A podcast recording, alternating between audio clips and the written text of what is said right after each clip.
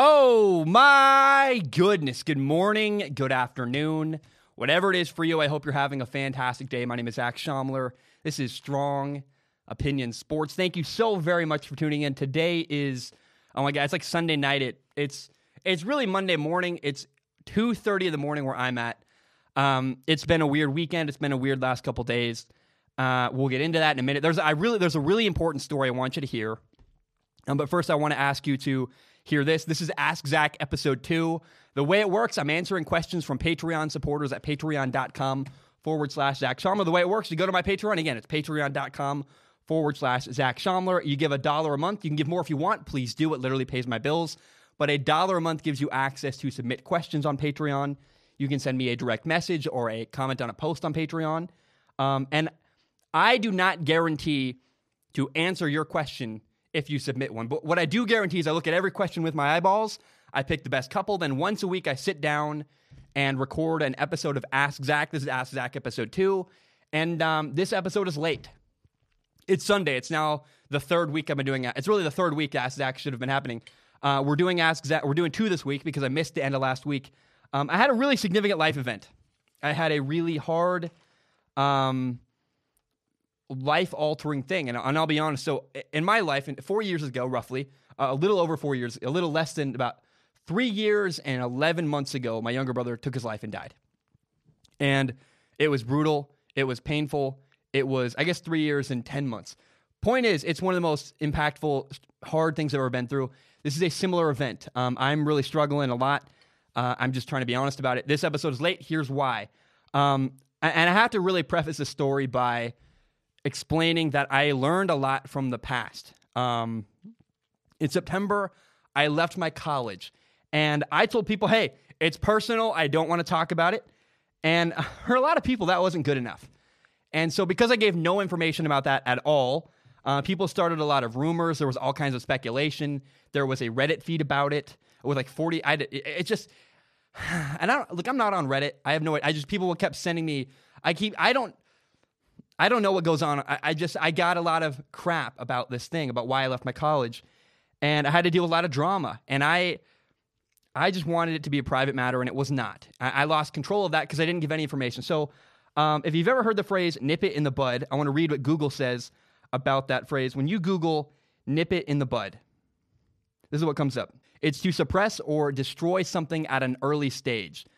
Um, the reason for this is to, you know, to remove a bud from a plant is to prevent a flower and fruit from forming. So if you were trying to remove a flower from having a flower grow, you'd nip it in the bud early and it would stop it from happening. It's preventative measures.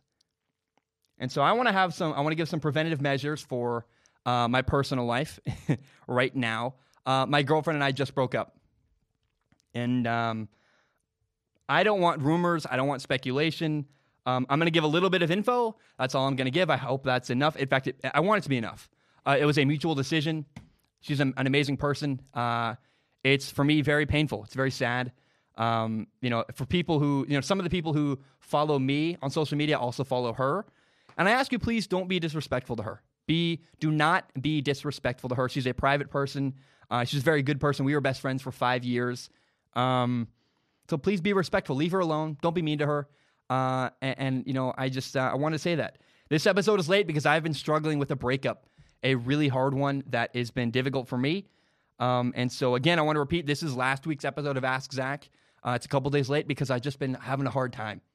And uh, you know, the next episode of the show is going to be recorded on Tuesday. That's the episode where I'll talk about the 49ers and the Saints and the Ravens and the Bills and Drew Lock and Tom Brady and the Chiefs and what happened with the refs. I got a lot to say. We'll talk about the college football playoff. I'm recording that episode on Tuesday. I'm just giving myself time and I'm taking my time, trying to heal, trying to do the best I can. Um, I, I know that it's really hard, and this is advice for people if you work in the creative field. Understand that when you're grieving, it's hard to be creative. And it just takes longer to do everything because you're just, you don't feel quite right. You're really struggling. And so I'm just trying to be honest about that. Uh, that's a little bit of information. I hope that I want that to be enough. Like, I, I, I please, it's a private thing, and that's all I want to say. Um, and just know I'm having a hard time, and, and I'm doing the very best I can. I want to start with a question from Liam. Liam writes in and says, Do you think the air raid will work in the NFL? Will the air raid work in the NFL? Sort of is my answer. Um, the air raid offense is most famous from Washington State quarter, uh, head coach Mike Leach. Now, his version of the air raid offense would not work in the NFL. Uh, Mike Leach does not make adjustments. He, uh, I think, the equivalent of what Mike Leach does at Washington State is similar to a guy on Madden that finds like three or four plays that really work. You know that guy? If you ever played Madden, if maybe you haven't, but there's a thing you can run a slant, and if you just wait long enough on the slant, eventually it comes open. Mike Leach is kind of like that guy who runs the same play, or he'll run four verticals all all game, and just over and over again, just kind of it's kind of cheap, and you're like you get kind of tired of it. And that's what Mike Leach does. Mike Leach runs the same kind of concepts all the time. He doesn't make adjustments. He never runs the ball. Now, Cliff Kingsbury is the Arizona Cardinals head coach. He runs what people call the air raid as well, but he's not running Mike Leach's air raid offense. He throws the ball a ton, but he makes in-game adjustments and he makes adjustments week to week. Uh, he runs the ball more frequently. He's throwing a ton in the NFL, but he's got a willingness to run the ball and make that work. Um, and so the Cardinals' offense isn't really an air raid the way you would call Mike Leach's offense. In, in Arizona, they throw the ball a ton. They use four receivers a lot, uh, and they steal yards with short passes, bubble screens, short passes underneath.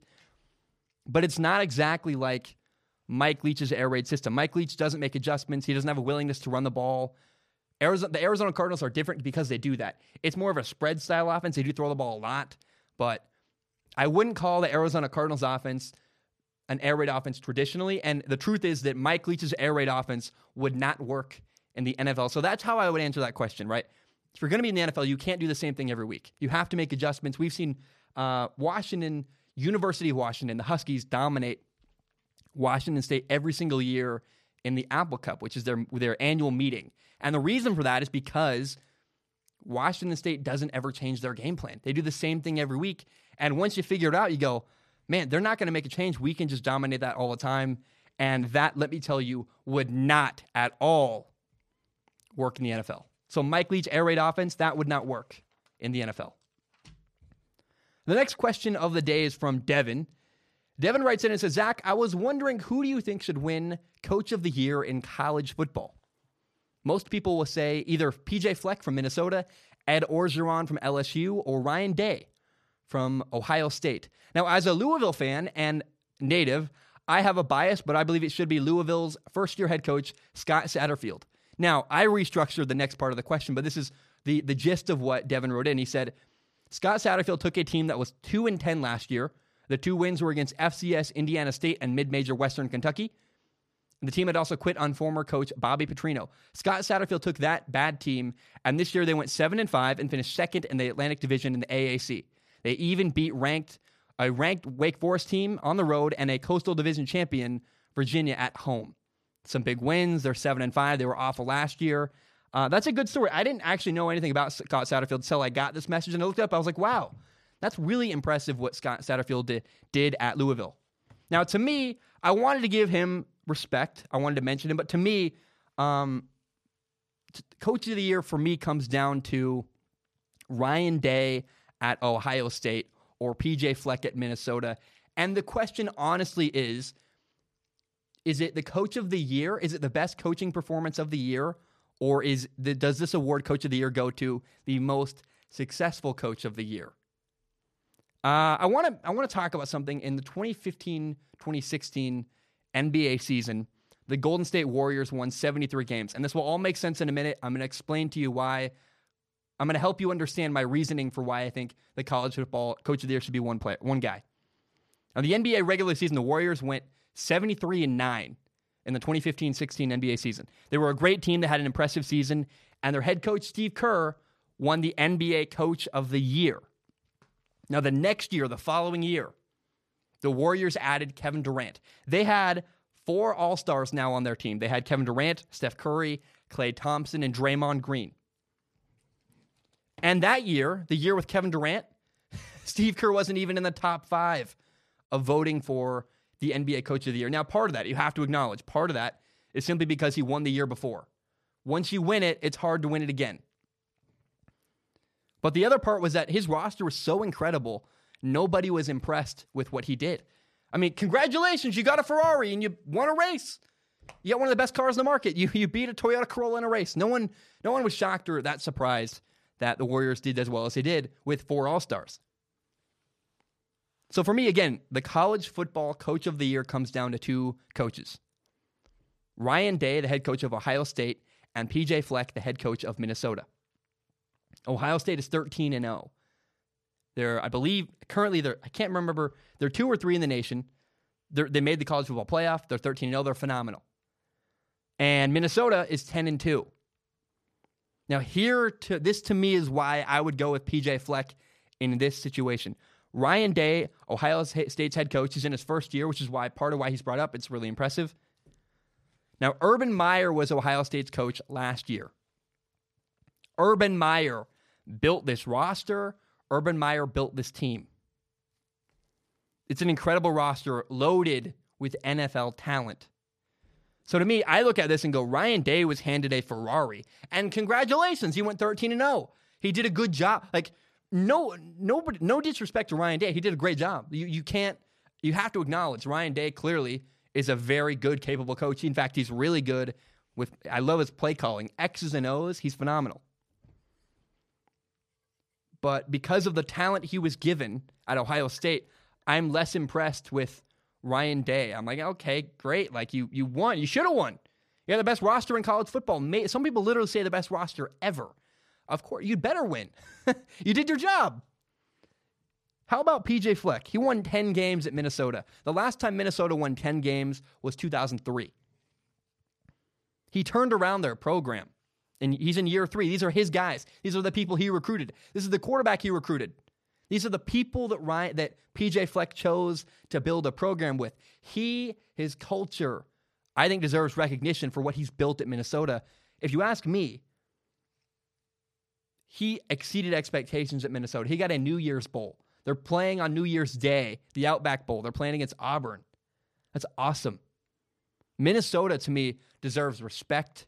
And I, think he's the coach of the year because who, what's a more impressive coaching job? Dominating with an incredible roster, which, which you should, or taking Minnesota, a traditionally mediocre program, and getting them to 10 wins in a New Year's Day Bowl PJ Fleck, what he's done at Minnesota is more impressive of a coaching job to me than what Ryan Day has done at Ohio State. No disrespect to Ryan Day, no disrespect to Ohio State. I'm just more impressed. And my coach of the year is PJ Fleck at Minnesota. Okay, W. Tyler writes in, How about the NFL coach of the year? W. Tyler writes in and says, Hey, Zach, I was interested in who you thought would be potential candidates for coach of the year in the NFL. Who do you think are the top three or so, and who would you give it to as if it was your choice? As a biased Dolphins fan, I like that you recognize that. I think Brian Flores should be top five, maybe even, maybe not the winner though. Thanks for the great content. P.S. W stands for William. I just go by my middle name, Tyler. So W. Tyler is William Tyler. Interesting. I like that name. Um, sounds British. I don't know why. It just seems British to me. Um, yeah, so first of all, you have to recognize Brian Flores has done a wonderful job in Miami. I think you have to uh, to win to do what he's done with a bad roster in Miami. And we, I mean, people were like, the Dolphins are not going to win a game. This people literally the narrative at the beginning of the year was this team is so bad they can't win a game this year. And because of coaching and because they've built, they've made their team has gotten better throughout the year with coaching and guys being in the right spot and following assignments. The Dolphins have won a couple games this year, and that's got to be impressive. Like, okay, the Dolphins have the right guy. Now that's not coach of the year worthy though. You won three games, maybe four by the end of the year. That's not Brian Flores isn't the coach of the year, and and you know William didn't say that he should be either. Now, to me, coach of the year in the NFL comes down to two coaches: either John Harbaugh, the head coach of the Baltimore Ravens, or Mike Tomlin, the head coach of the Pittsburgh Steelers. John Harbaugh with the Ravens has done a phenomenal job. The team is 11 and 2. And to me, what's so cool is not just the fact that he's a good coach and the culture, yada yada, uh, and the fact that he's do- he's winning again with a new group of players like he won years ago. To me, what's cool is that John Harbaugh had vision to embrace Lamar Jackson and said, "This kid's special." And he saw what Lamar Jackson could become and gave the okay to build an offense around his skill set. To me, that's awesome. They went against the grain. They they did something different with Lamar Jackson that's not really ever been done before by running the ball with their quarterback a lot, using play action. They have, you know, three tight ends. Sometimes they have many, like four guys in the backfield. It's pretty impressive, and they're doing it differently than other teams have. And to me, that's really cool. And the vision of John Harbaugh to believe in Lamar Jackson when a lot of other people didn't is really cool to me. That deserves respect. I, like I didn't even believe in Lamar Jackson at times. I was critical of him. I was wrong. I was stupid. John Harbaugh saw something I didn't see, other people didn't see. You got to recognize that's awesome. John Harbaugh's done a phenomenal job. Now, to me, though, the coach of the year in the NFL is Mike Tomlin. A guy, it's funny, they're in the same division even. Mike Tomlin, the Steelers head coach. Um, I know I've been critical of him in the past. I, I, can't recall exactly what I said, but I know at some point I've been critical of Mike Tomlin. This is the year that changed my outlook from like he's good to I have a new reverence for Mike Tomlin. He's phenomenal. I respect what he's done this year so much. You know, the start of the year, at the beginning of the year, the Steelers starting quarterback, Ben Roethlisberger, got hurt. He's out for the year. And so Mason Rudolph became the starter. He was a third round pick a couple years ago. Everybody believes Mason Rudolph is the next guy. So we're like, okay, great. We can find out how good is Mason Rudolph really. This is his chance to kind of grab Pittsburgh by the horn, say, This is my city. I'm here. I've arrived. And he didn't. he really played pretty mediocre to not great. But the Steelers, despite their, their having a, a middle to mediocre quarterback, found themselves in the playoff hunt. And week 12, really week 11, mid game, but week 12, they went with a new starting quarterback, Devlin Hodges. And to me, you know, his name's Duck Hodges because he has a duck call story in the past. Look it up, it's amazing. Um, the coaching aspect here with Mike Tomlin is the guts to bench the guy who is your franchise, the guy that Mason Rudolph, the guy that everybody believes is your next franchise quarterback, to bench Mason Rudolph for an undrafted rookie free agent Duck Hodges, to have the guts to do that and then win and do well that's cool to me. That's a good coaching job. And then you got to also acknowledge, man, the Pittsburgh Steelers have had so many injuries this year. A lot of starters have been injured, hurt. Receiver Juju Smith Schuster out. Uh, running back James Conner out. Linemen, defensive ends, uh, defensive backs, linebackers, uh, players everywhere for the Steelers have been injured and out at parts this year. Uh, I said defensive ends, I meant defensive backs, excuse me. Um, and yet, despite all the injuries, like multiple a week, many, many starters throughout different parts of the year gone. Massive holes in their roster on paper. Despite that, the Steelers right now are 8 and 5. They're in the playoff hunt right now. If the playoffs started today, they would actually be the sixth seed in the AFC playoff race, in the AFC playoffs just in general.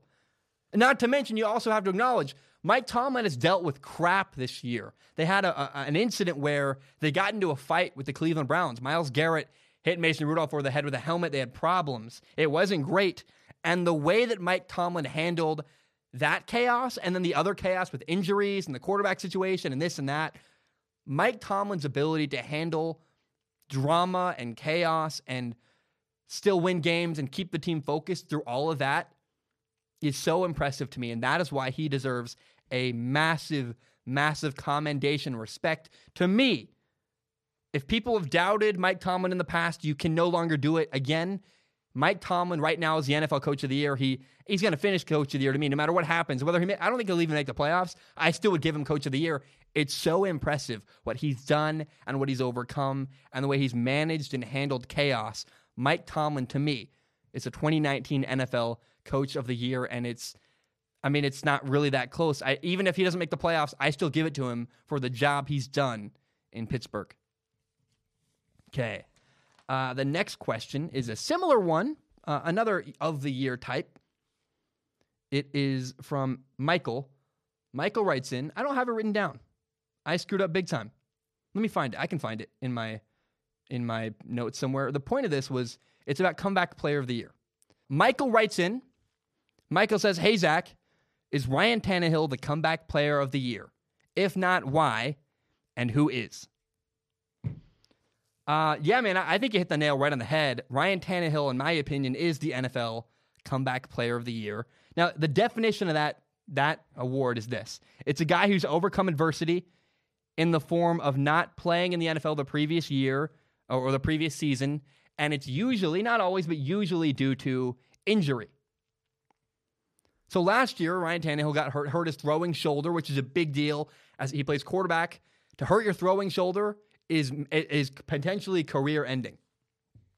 He hurt his shoulder, and after six years in Miami, the Miami Dolphins said, You're no longer our franchise quarterback. They moved on from him. They traded Ryan Tannehill to the Tennessee Titans. Ryan Tannehill was traded to the Titans. He was named the backup quarterback behind Marcus Mariota. And then something crazy happened. Week seven, like really week six, he got Ryan, Marcus Mariota got benched. They put in Ryan Tannehill. And then week seven, they named Ryan Tannehill the starting quarterback in Tennessee. Now, since then, Ryan Tannehill is six and one as a starter. The Titans started two and four with Marcus Mariota as their starting quarterback, and now they're eight and five and in the playoff hunt.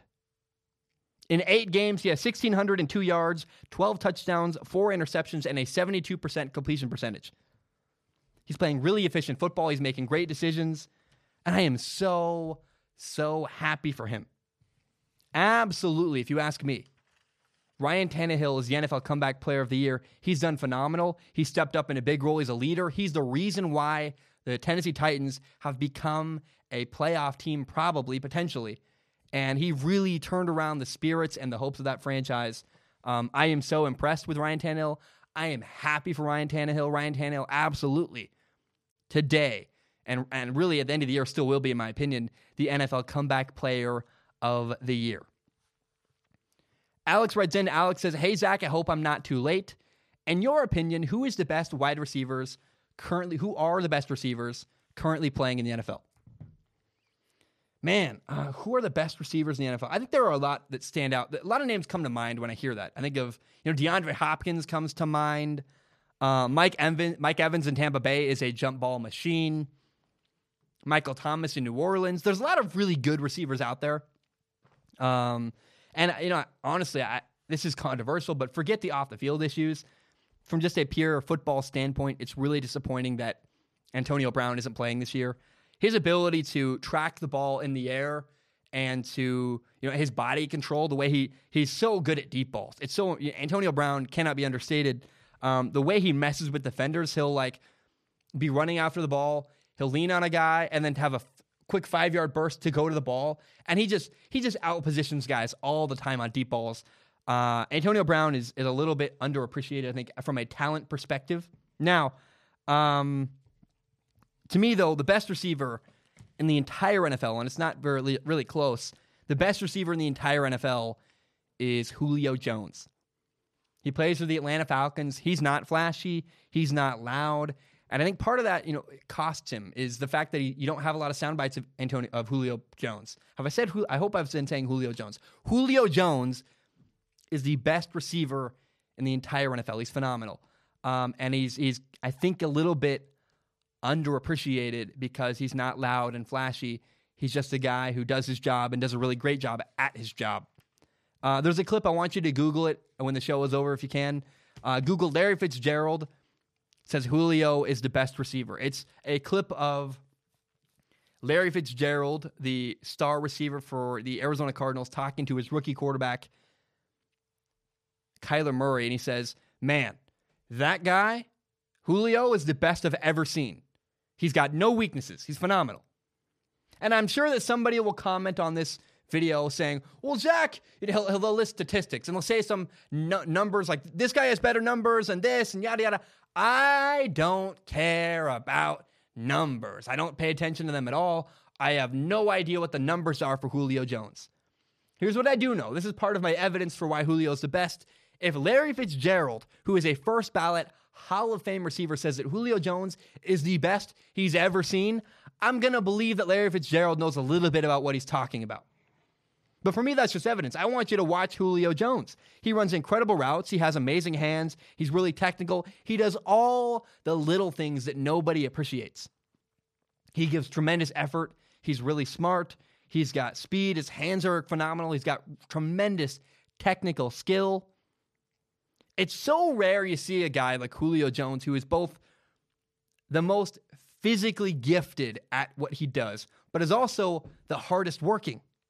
How often do you find a guy? Like, usually the story about anybody is wasted talent. if like Tom Brady's not the most talented, but he works the hardest. And Brett Favre was maybe the most talented, but he never did the work. There's a lot of guys, and, and often you hear stories about guys who get by with tremendous talent and never quite work as hard as they could. You ever we all know a guy from high school who is so gifted physically who just didn't get after it in the weight room or didn't do the footwork or didn't know the playbook very well. Julio Jones is that guy you knew in high school who is the best you've ever seen physically, who also you've never seen a guy work harder. We have, and, and here's what's really cool, right? I, I think Julio is in every category the best. But here's what also is really, really cool. If you look at it, I'm a general manager building a team. There's a gigantic, tremendous positive from Julio Jones. Number one, he's a good leader. But number two, he never, ever, ever causes drama. The only time I've ever heard a headline about Julio Jones is one time he dropped an earring in a lake and he, he hired a diver to go get his, his earring. That doesn't hurt anybody. That's not even drama. That's just an interesting, weird story. He dropped a diamond in a lake. They sent a diver down to try and find the diamond earring. and that's the, the worst thing we've ever heard about you, and that's not even bad? Julio Jones is unbelievable. He's nothing but positive for his team. He's tremendous work ethic. He's a good leader. He leads by example. He also, I've seen him on the sideline speak up and talk before. Uh, man, to me, if I had to pick one receiver all time to be on my team, it's Julio Jones. The guy's a freak of nature. He's, I don't even want to say that. He's tremendously physically gifted. Dude can run, can jump, do everything, but also he's incredibly smart. He works really hard. He's got so much positive. To me, Julio Jones is the total package. And uh, man, work ethic, leadership, smarts, talent, all of it. He has everything. Julio Jones is by far the best receiver in the NFL. And to me, again, it's not close. There's not another guy who's that talented, who works that hard, and does every other thing right. I love, as a former quarterback, I love Julio Jones. I just went on a passionate rant about Julio Jones. I hope you appreciated that. Uh, Zombie Guy 320 writes in. He says, Hey, Zach, I love the show. It has been one of the bright spots in my life right now since my brother's passing November 29th. So, November 29th. So, I want to just say thank you. Man, I didn't know. I, I should have read this question closer, dude. I, November 29th, that's like two weeks ago. Not even. Uh, man, I hope Zombie Guy 320. I hope you're taking care of yourself. I have been there. It's hard. It is really hard. Uh, send me a message on Patreon. Honestly, I would love to talk to you. Um, I can't solve all your problems, but I think I can give a little bit of advice if you want it. If you don't, no problem. I just, man, I, as a human being who's been through that, I lost my brother four years ago. Dude, I am so sorry. Uh, it's not not a laughing matter. I, I can't even I can't imagine. It's the worst. It's literally it's the worst thing I've ever been through. Dude, Zombie Guy 320. It's funny that's your username, but on on the real, like if you need help, come talk to me because I I have been there, uh, and I, I tremendously feel for you. Now here's what Zombie Guy 320 says. He says, "But my question is, what do you think are the major problems the Raiders have to solve to be a playoff team? What do you think?" But my question is, my question is, what do you think the major problems the Raiders have to solve to be a playoff team? Also, do you think they have they will have a better offseason or draft? This team to me is doing far better than I or anyone really expected, even after all the drama and hard losses. We have shown major improvement. I just wanted to know your take on it. Yeah, I think first of all, you got to acknowledge the Raiders had hard knocks there. They had Antonio Brown and all this drama, and they've overcome it and done well. And to me, that's a mark of a team with good coaching. Now, I believe that in the NFL draft, the Raiders need to be incredibly boring draft an offensive lineman and a defensive lineman. The way to dominate in the NFL, you get your coach, you get your quarterback. The Raiders have both. I love Jon Gruden. I'm a huge, I believe in him full completely. I'm a big fan of Derek Carr too. A lot of people aren't. I, he's not perfect, but I believe in Derek Carr. He had a, what should have been an MVP season where he got hurt like week 15 or 14 at the end of the year. And after that injury, he was a little bit gun shy. I think he had some, um, messed with his head a little bit. But I, I love Derek Carr. They got the running backs situation figured out. They have Josh Jacobs. Uh, I, I love him. I want the Raiders to be disciplined in the NFL draft, build a dominant team, that wins in the trenches and can push other teams around. Draft an offensive lineman and a defensive lineman. In the NFL draft, the Raiders currently would have in the first round the 14th pick. If the draft happened today, they'd have the 14th pick and the 18th pick in the NFL draft. Now, a lot of people are saying they got to draft a receiver, CeeDee Lamb or Jerry Jeudy. I get it, man. I understand. You want a top receiver. I understand. I hear that completely. But I'll say I think the best receiver in the entire NFL, Julio Jones, is on the Atlanta Falcons, and they're losing games. Why are they losing? They suck up front. Their offensive line is garbage, has been all year. Their defensive line isn't that great. They're, they're missing people behind. A great receiver is awesome. It's a great weapon. It's sexy. It's beautiful. But guess what?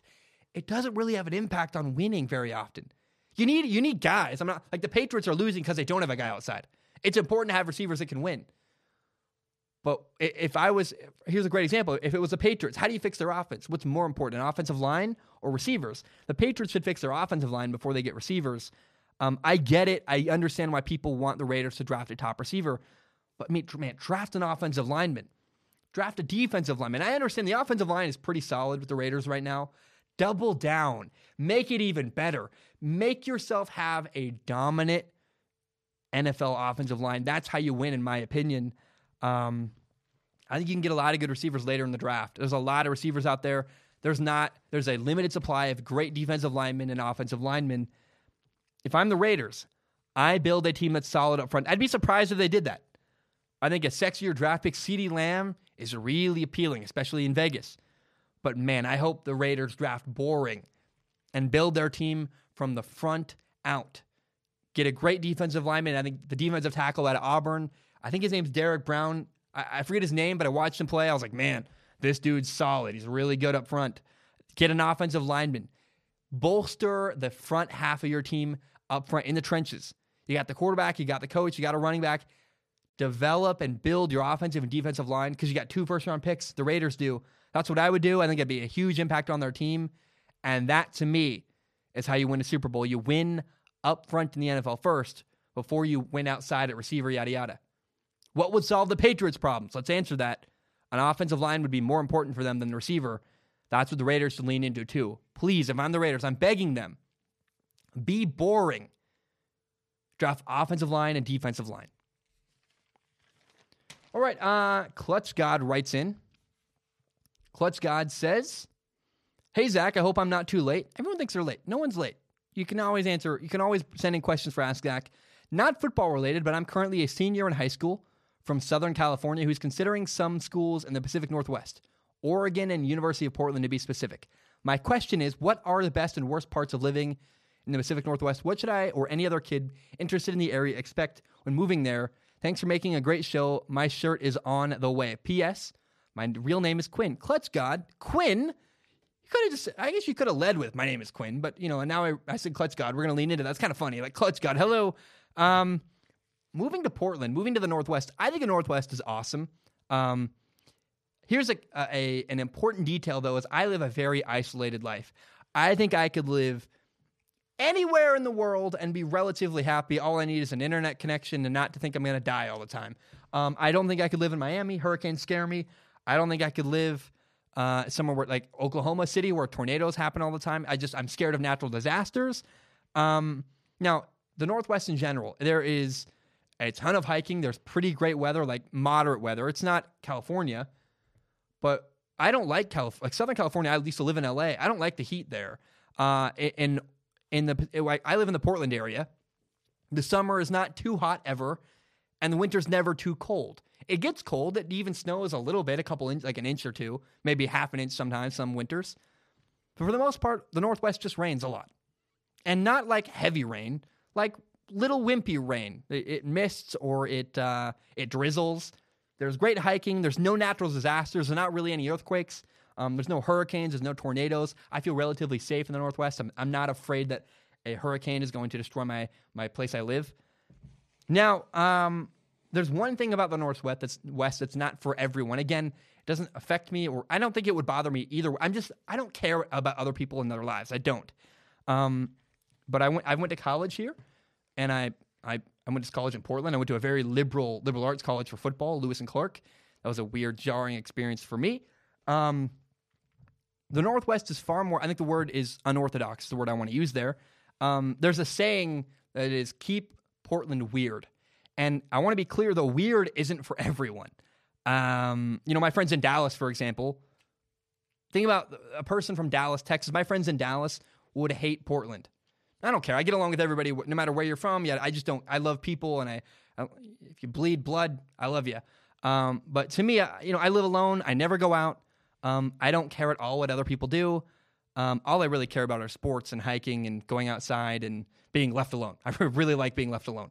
Um, and I don't pick sides on very many things outside of sports, so I don't care about anything go- that goes on in the Northwest other than sports and uh, even that. Like I don't even the Northwest sports aren't that great to be honest. So I, I follow national sports, um, but I will say um, I think you should visit here, get a feel if you like. You know, talk to some people, get a feel for the area if you want to if you're considering coming here.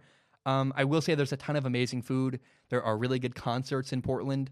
Um, my dad is a food writer in the area. Um, and I don't know personally if I'll stay here forever. I think I'd like to go um, somewhere more secluded. I think I'd love to live in Bozeman, Montana someday. But the Northwest is pretty solid. But again, I want to live, leave a caveat.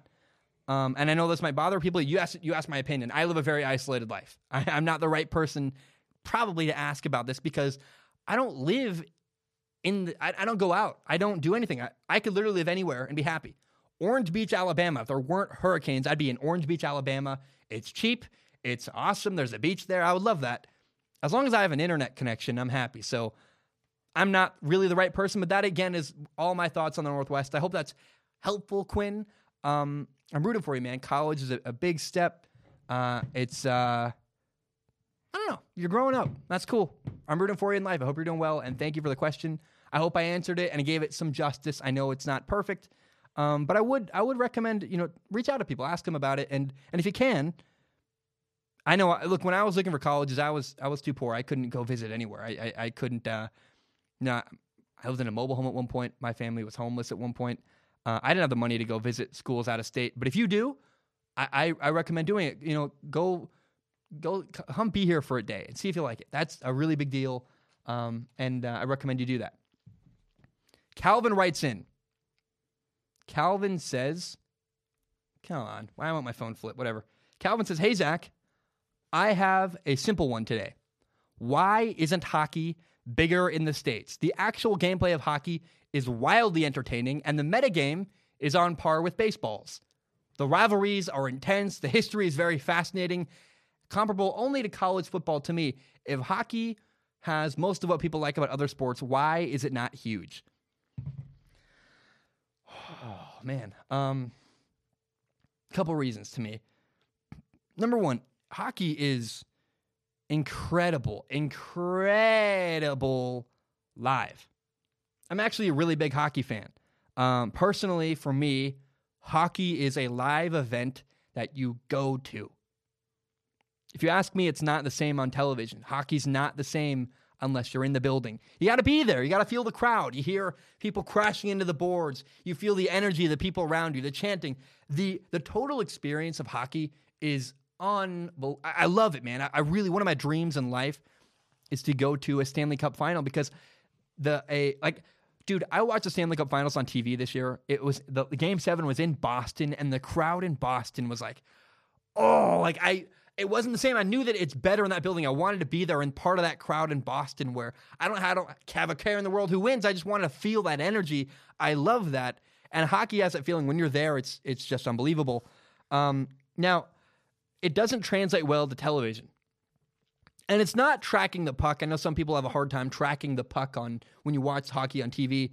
Um, it's the whole experience. The magic that makes hockey great is being there and you can't be there if you're on television, and it just doesn't translate well to TV. Um, now, I wonder if maybe if announcing was a little more relaxed. I mean, like announcing makes a huge. The broadcasters make a huge difference, and if if broadcasters are more casual and a little more conversational, and use less jargon and try to make it more inclusive, maybe it'd be more interesting. I don't know. Maybe, maybe that makes people mad. Um, but it, it's sad also. Hockey doesn't have. It has star players, but they're it's not the same there's no LeBron James. There's no Tom Brady, Peyton Manning. There's not a face I can recognize other than Sidney Crosby. I don't I don't know if he's I think Sidney Crosby's out of the league, so I don't have no idea. Um, and I, I wonder if I wonder if more people told if I knew what was going on in the NHL more, I think that might make me care more. And there's a weird cycle. Nobody watches because nobody knows the stories. The media doesn't cover it because nobody watches it, and nobody watches it because the media doesn't cover it. So hockey's kind of in this cycle where they're stuck. Honestly, it makes me think maybe I should start a weekly hockey set. Would that be cool to do a weekly hockey segment? Actually, I, I might enjoy that. Uh, like trying to figure out every week what are the biggest stories happening right now in hockey? How are the standings? I do that with the NBA too. Maybe that'd be fun. Just a once a week check in. How's what's going on with hockey? I think I learn a lot more about the sport, and uh, maybe people could learn with me. If they, I could just bury it at the end of shows on Thursdays and say, "Hey, you want to learn about hockey? Let's talk about it at the end of the show." I actually like straight up. That'd be fun. So I, I'm just deciding on the fly. I'm, I'm going to do a weekly hockey. Okay, weekly hockey segment it is. We're going to do it. Uh, expect that this week for the first time.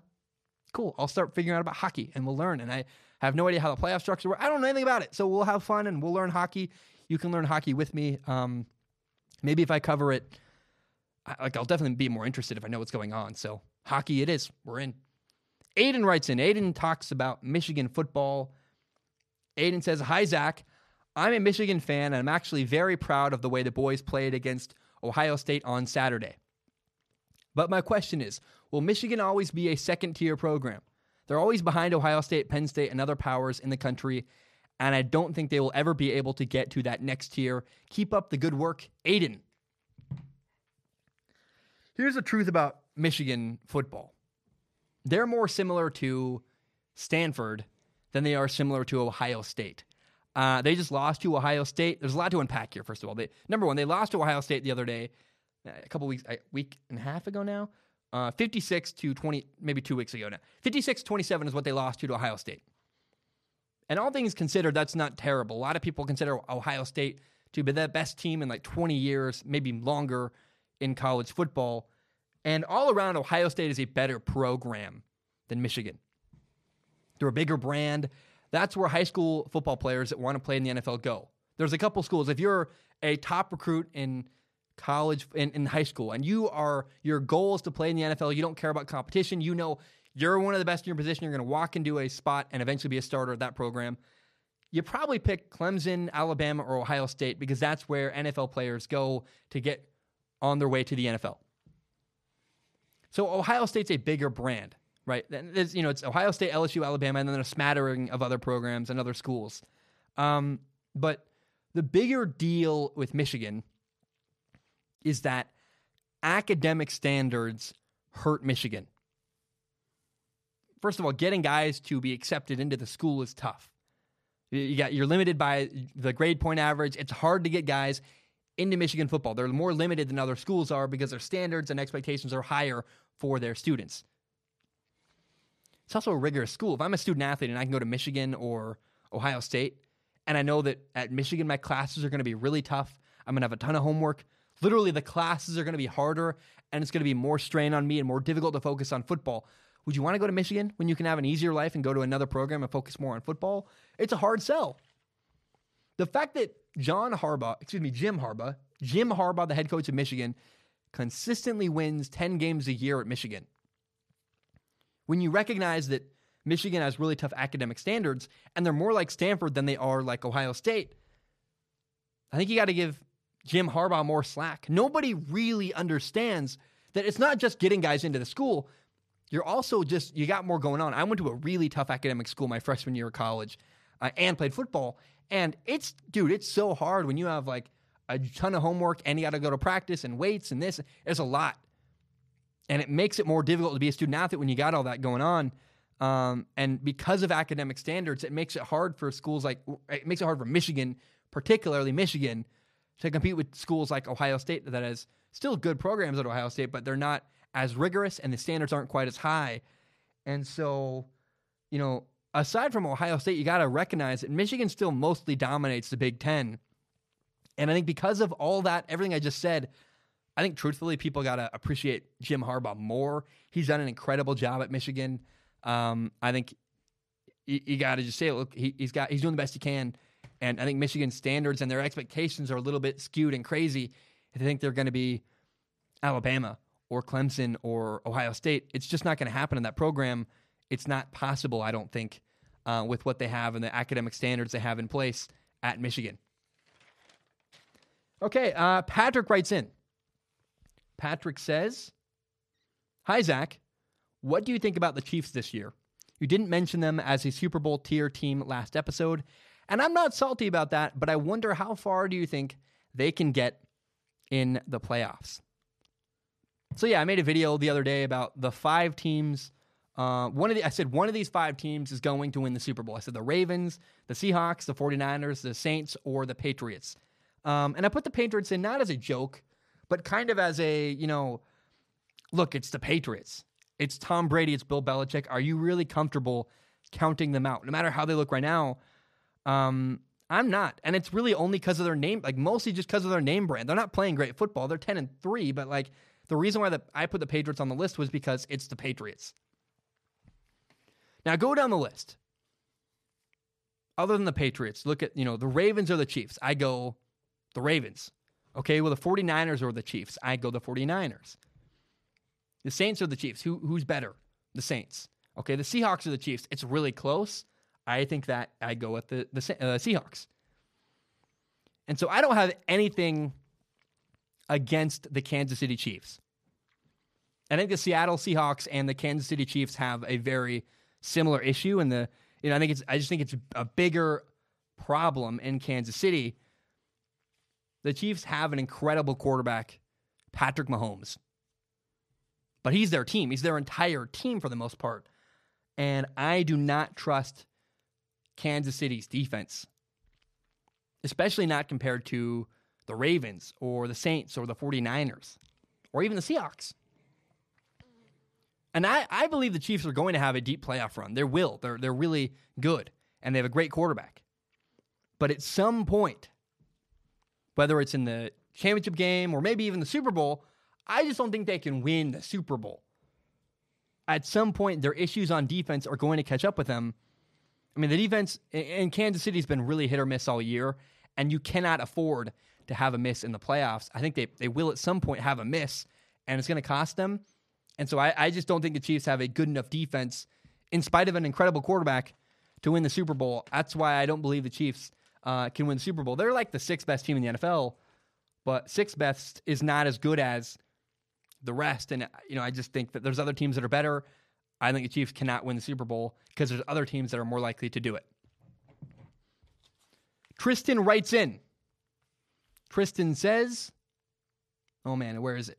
says, "Hey Zach, I hope everything is going well with you and your life. Besides quarterback, what's your favorite position or position group to talk about, and why?" Much love as always. Um, I have two I love to talk about. I love talking about receiver. Really, anything on. I played quarterback in college. I know offense really well. I think I'd be a great high school de- offensive coordinator. I would love to be an offensive coordinator. I've got a school in mind. Uh, they have a problem head coach. I, I would love to once they ever if they ever hire a good head coach, I would love to be the offensive coordinator for David Douglas High School in Portland. I really. I, I'm from there. I went to South. I lived in Southeast Portland. I love that place. Um, I know offense really well. I, running backs, receivers, offensive linemen, but um, offensive line is what I love to break down. I really do. Um, you know, there are so many things people don't understand when it comes to protecting a quarterback or blocking for a running back.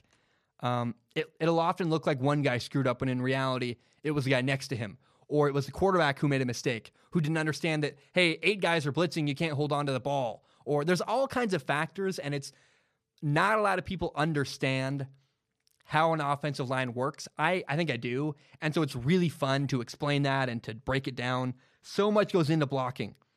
A lot of it's simply getting in the right spot. You got to have guys line up properly and pick, go to the right assignment and go to the right area. And then the other half of the battle, this is what fires me up, is you got to push guys around. Even if you get to the right spot, you still got to win your one-on-one battle and and physically succeed. And so, man, offensive line to me is an exciting, exciting uh, group of guys that I just love to talk about that I don't talk about very often, but if I had to pick a, a second position to talk about, it's the offensive line. That's the they're so important, they're so underappreciated, they're so good, like they're so so underappreciated in the NFL, especially really all of football. Like offensive linemen just do not get the due they respect. Maybe that's my inner quarterback, but I know how important a good offensive line is, and I love talking about that position and how often people are dead wrong. They don't understand whether an offensive line is good or bad and what the truth is behind the the pressure that comes to a quarterback's face or the behind him its assignment. There's so much more that goes into it that people don't get, and I, am passionate about that. I love offensive line play, and uh, I like when I love seeing great offensive line play. It's so fun. You know, there are times where the, the, a good block gets so underappreciated. You'll see a a left guard pull. There's there's a block against. Uh, I was watching. What was I watching? The Packers and the Vikings earlier this year, and the the Packers ran motion to the left, that flowed the defense to the left. Then they ran a screen back to the right, and the right guard for the Green Bay Packers sheds his guy. He runs 20 yards downfield. He fits up with a guy, pushes the dude into the end zone. They score a touchdown because that right guard hustled his butt off. He got in front of his guy. He pushed him backwards. That's an incredible block where a right guard runs 20 yards to make a block. Are you kidding me? And nobody will ever know or appreciate that. But that guy, I don't even know the guy's name. I don't know the guy's name. And he deserves so much respect for that block. He made a touchdown happen. And we don't talk about offensive line very often. They don't get the respect they deserve. So, man, I just, uh, clearly to me, like offensive line play fires me up and makes me just, oh, dude, it's such a big deal. It's so awesome. Okay, last question of the day. Bernardo writes in. Bernardo says, Hi, Zach. Greetings from Brazil. First of all, thanks for providing great content, episode in and episode out. SOS really offers a different and more authentic view about sports than the conventional media out there. I'd like to share a story involving my personal life in SOS. A couple months ago, my grandfather passed away. It was the first time I lost someone really close to me, and it was one of the saddest days of my life. It all happened around 12 a.m., so I stayed around with my family until about 4 a.m., and then went home to wait for the funeral services that would start about 7 a.m. But I couldn't get any sleep, and I was devastated and had a really bad anxiety crisis. But in those three hours, between 4 a.m. and 7 a.m., SOS was the only thing that could put my mind and my heart a little bit at ease. I listened to a couple episodes, and one of them was you, the one where you talked about Dylan the Pickle. So he managed to put a smile on my face, even in a really bad moment. And for that, I will be forever grateful for having you and SOS in my life. Um, man, Bernardo, thanks for sharing. Dude, struggles are hard. I'm going through a breakup. Struggling is hard. Uh, loss is difficult. I just lost my best friend. Like, I, I dude, I get it, man. It's it's hard to lose people you love, and so I, I just uh, I remember my grandma died too. Uh, my I think you say grandpa. I remember when uh, my grandma died. It sucks, man. Loss just is awful. There's no way other way to put it. And so, Bernardo, thank you for reaching out. Thank you for saying that. Um, now, Bernardo says, now changing the subject, I have a question for you. Do you really believe in the concept of a winning window? Or is this just a consequence of an inflated market that overpays quarterbacks? I mean, as the most important player, player of a team, shouldn't the quarterback be the first one committed to extending that window with a moderate contract and a better roster? And how good does a quarterback have to be to win, even with a bad roster around him, is his. If his contract is massive, see you, man. Uh, Bernardo, man. Um, there's a lot of questions there. There's a lot to talk about. I will say this: I have never understood. There's there's this one thing I've never understood. What's really the difference between twenty million dollars or thirty million dollars? Now you'll be like, well, ten million dollars, sure, but like either way, if I was a great quarterback, I'd I'd take twenty million a year for five years. Think about, do the math here, right? If you are, you know, in the end, you make less money. But the opportunity, $20 million a year versus $30 million a year, gives your team 10 more million dollars to spend and bring in better players. And I would want good teammates. Having crappy teammates is the worst. I transferred in high school from bad school to a good school. I overnight played with far, far better, talented, more talented players. And I was like, oh, this is awesome. I have guys that are good that can catch jump balls that are six foot five instead of five foot eight at receiver. Like this is fun. Having talented teammates is awesome, and I would want to. And any whether you're in business or football or sports or you're whether you're, I think friendships are huge. You got to be around good people, and you want to be around and work with good, smart, intelligent people who are good at their job. And so I mean, look, if, if you make $30 million for five years, you have $150 million. If you make $20 million for five years, you have $100 million. $50 million is a big amount of money, sure. But either way, you're set for life. At some point, you're fighting for more money, and it's kind of just like, it's just more money. Like $1 million versus $20 million, that's a huge difference. But 20 million or 30 million, like, come on, man. Like, I, I grew up in a mobile home. I, I was homeless at one point in my life. I was homeless. I grew up in Southeast Portland. You give me $100 million, that changes my life forever. Whether it's $100 million or 150, either way, I'm set for life. My life is transformed forever. I just don't get it. And, and really the truth is if you make you make $50 million less from your your team your team salary, but you win more, you have the opportunity to have more endorsements and have more brand deals and more commercials because you're a big deal because you're successful in the NFL. I just never I've never understood the like you can make $22 million. Well, what about 25? Don't you want to push for a little bit more? Like, I just like it's transformative money. You're set for life. You're set for life. What's 50 more million? Like, I know how crazy that sounds because, like, it's a huge amount. But again, I'll tell you, like, $100 million changes my life forever. Does 150 million really changed my life that much more forever? No, it's either way. I am set for life and my life is forever changed. So, man, I, I don't get it. I, I don't understand the, the desire for, like, let's get as much, let's suck as much money out of this team as possible. Like, I get guys want their money. But don't you want to also have a high quality of life where you're winning and have good people around you and good teammates? Just to me, like, just makes sense. I, I don't understand that this push for a lot of it's ego. Like, I'm the highest paid quarterback, and I, I don't know. I, I don't know. Like, again, as a guy who grew up in Southeast Portland, and not the good part, like Gresham, where my my friends were, you know, they grew up, and a lot of them are gangbangers now, and some of them are dead, and they're drug dealers. Like, I, I lived in a mobile home as a kid. A hundred million dollars changes my life forever. Would 150 really make that big of a difference? Like 50 more million? Like, either way, I'm set.